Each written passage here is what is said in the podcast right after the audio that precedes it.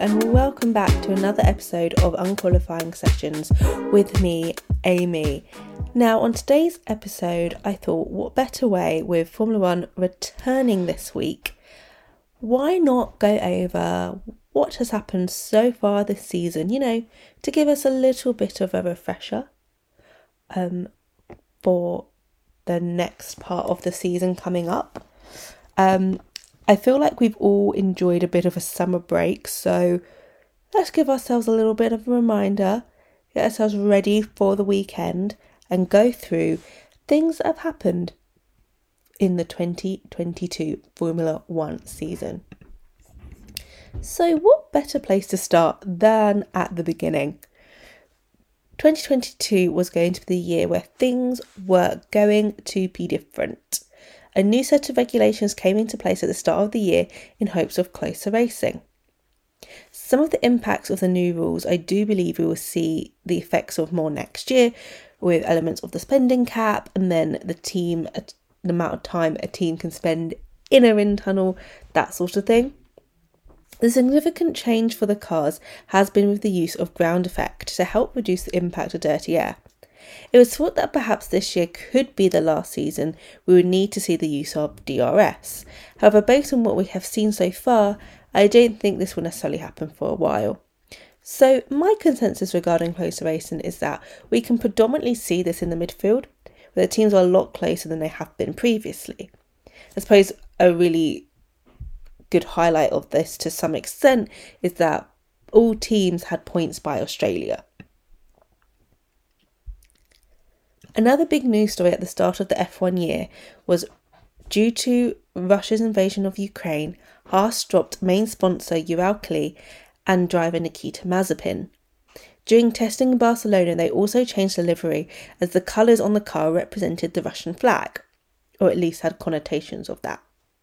Now, by the time we actually got to Bahrain for the last set of pre-season testing, we knew that Kevin Magnussen, or K Mag, would be returning to the grid and he has done so well this year. I think everyone has been happy that Kevin Magnussen has returned to the grid and doing so well in Haas. So happy for them. And following on from discussions of testing, actually, one thing that kind of appeared then was porpoising. And now that's initially predominantly seen on the Ferraris and the Alpha Tauris, from what I can remember of the February and then early March preseason testing. However, this has been an issue that has continued throughout the season. Porpoising has become such an issue that the FIA has stepped in, and this has resulted in the floor height of the cars being raised. Teams have to ensure that this is completed by Spa, which is this weekend's race. The FIA has shown that from the opinion of medical professionals, there could be severe long term injury if the problem is not fixed. Now, many of the drivers have noted issues with this, um, which I do think has kind of caused the FIA to step in and do something about this. One area that has been a bit of surprise this season has been with Mercedes. Usually at the front of the grid for the past eight years, they are currently considered the third best car. Whilst they haven't got a win this season yet, they have gotten better and have had a lot of consistency, which is evident in the driver standings with Russell and Hamilton. So I am kind of intrigued to see what's going to happen from here, as usually Mercedes seem to have a bit of a tailwind for the second part of the season. So definitely intrigued to see what's going to happen with Mercedes and Russell and Hamilton. Whilst Mercedes seem to be creeping up to the front, Ferrari look as though they're losing their grip. The Italian team started out strong, but unfortunately, as the season has gone on, strategy mistakes and reliability issues have caused the gap between Red Bull to, ri- to widen. I did see a statistic from WTF1 that they put out, and it's something crazy that for since about 2017, every basically driver that's won the first race of the year has ended up coming second and Charles won the first race of the year and is currently now second in the World Drivers' Championship. So I'm intrigued to see if if that comes true. So we'll just have to keep an eye on that. Now, talking of Red Bull, they had some reliability issues at the start of the year, but Red Bull has managed to get a hold of this and it's been relatively plain sailing for them ever since. Despite Ferrari's misfortunes, they have shown moments of pure excellence. I hope the second half of the season will bring Ferrari back into the mix a bit more. While Red Bull is in a good position at the front, there is definitely a battle going on in the midfield.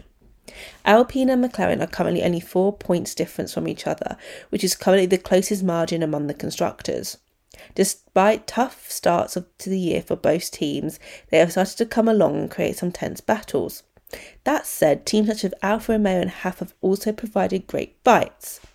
One thing that I have noticed in the midfield, which I think is ever so slightly ruining this battle, is that everyone ends up being in a bit of a DRS train. But that kind of does show how close the cars can get to each other now. But because the DRS train, you kind of end up having like sometimes like four or five cars all just kind of stuck and there's not really anything they can do. So kind of ruins it a little bit. But hey hey. One stat that I saw the other day, which I did think was worth mentioning in our little discussion about what's been going on, is that Verstappen and Hamilton are very close to being the two drivers who have had the most one two finishes with each other, if that makes any sense. But yeah, they had the most one twos together, I suppose is probably a better phrasing of that, which I thought was quite interesting.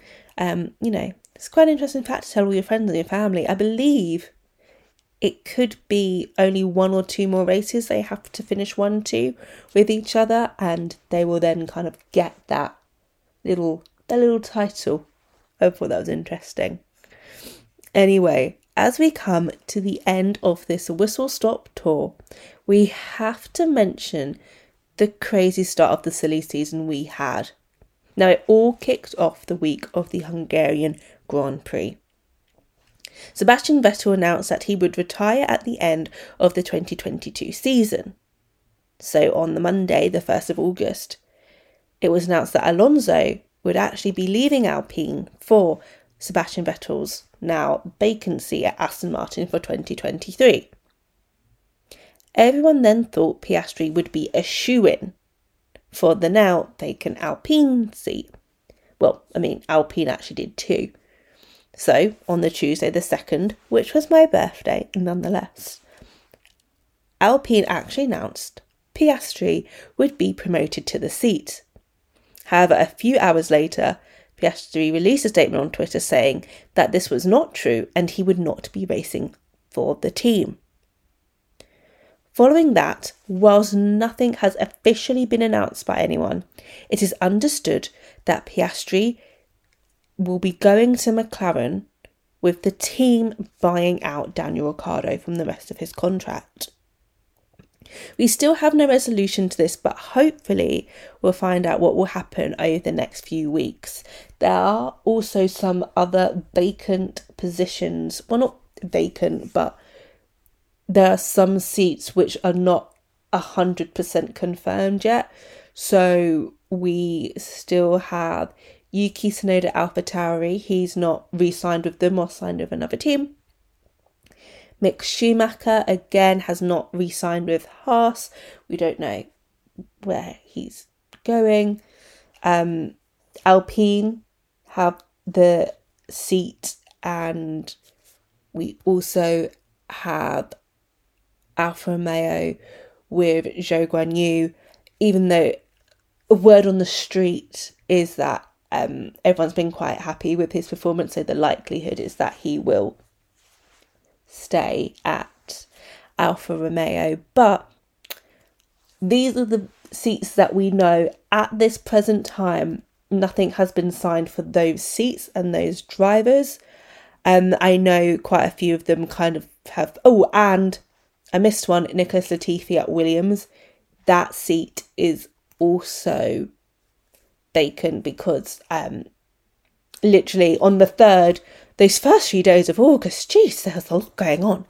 Um, I think it was on the third or the fourth. Um, Alex Albon and Williams announced that he had signed a new contract. It was like a multi-year deal. So um, Alex Albon is staying at Williams for the foreseeable.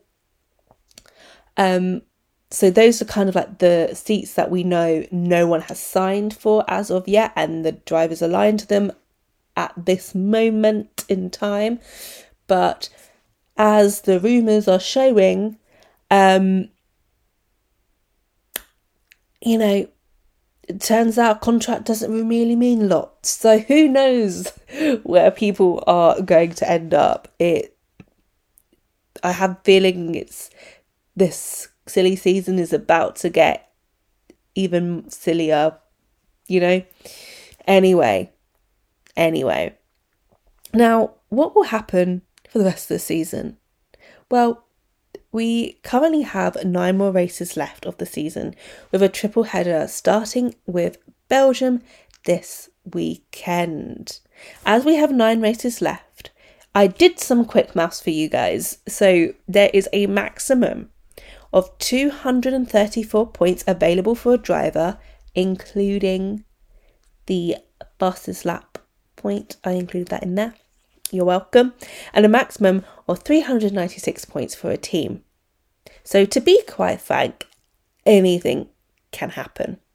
With F1, I always think it is best to basically expect the unexpected. You know, we really don't know what will be going on. Anyway, just to finish up, here is the current drivers and constructor standings as we head into the second part of the season. In first place, we all know who it is, it's Mr. Max Verstappen, who has 258 points. Second is Charles Leclerc with 178 points, so quite a big gap between the two. Third, Sergio Perez with 173. Fourth, George Russell with 158. Fifth, Carlos Sainz with 156. Sixth, Lewis Hamilton with 146. And now we have another big jump. So, seventh, we have Lando Norris with 76 points. Eighth, Esteban Ocon, 58 points. Ninth, Valtteri Bottas with 46 points. 10th, Fernando Alonso with 41 points. 11th, we have Kevin Magnussen, 22 points. 12th, Daniel Ricciardo with 19. 13th, Pierre Gasly with 16. 14th, Sebastian Vettel with 16 as well. 15th, we have Mick Schumacher with 12 points. 16th, Yuki Tsunoda with 11. 17th, Guan Yu Zhou with 5. 18th, Lance Stroll with 4, 19th, Alex Albon with 3, and in 20th, we have Nicholas Latifi, who currently has 0 points, and 21, we have Nico Hulkenberg, or Nico Hulkenberg, if you're Daniel Ricciardo. I honestly feel like he has a bit of an obsession with saying people's names in very weird ways. I really do. Someone to check on him. And he likes national anthems too. I think um, someone needs to check on that man. Because, anyway. Um, and then the, ju- no, just on the drivers, the constructors. In first, Red Bull, 431 points. Two, Ferrari, 334. 3. Mercedes 304. 4th Alpine with 99. 5th McLaren with 95.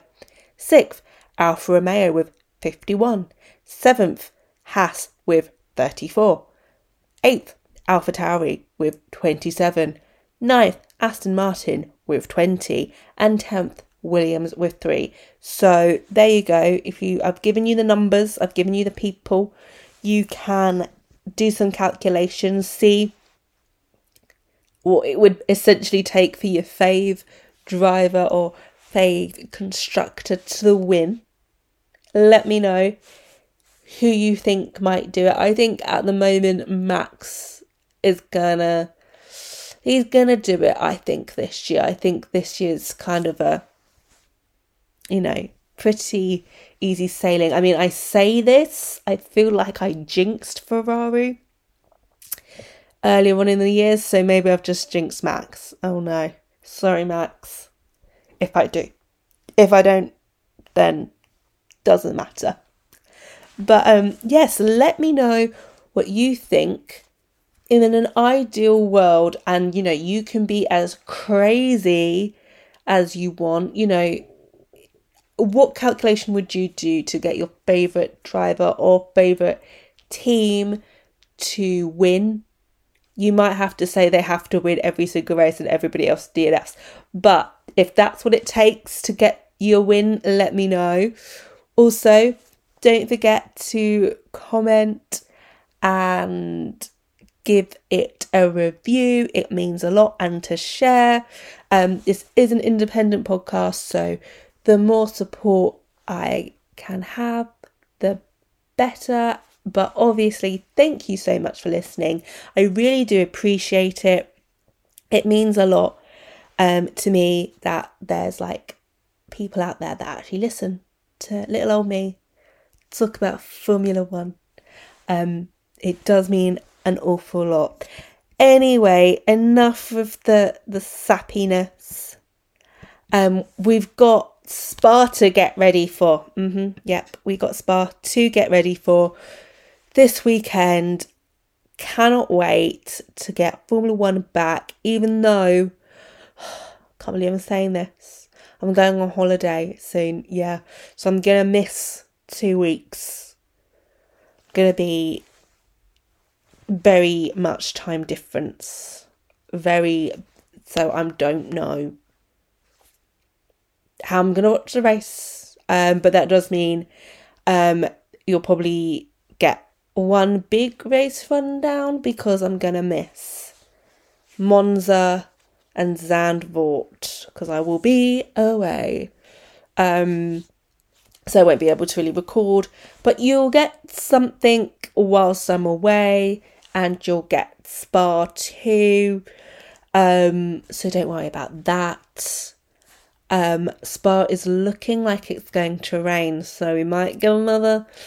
Well, you won't get another incident. The FIA put rules in place to make sure what happened last year doesn't happen this year or any year after. But um, intrigued to see what happens. We know rain can really throw the cat amongst the pigeons. Anyway, I have rambled enough. Um, like I said earlier, thank you so much for listening. And I will see you in the next one, which will be a return of the race rundown. But until the race rundown next week, I hope you have a good one. Hope you enjoy the race. If you're in the UK, enjoy your bank holiday weekend. There's a lot of enjoyments happening. I just realised. Anyway, until next week. I will see you in the next one. Bye.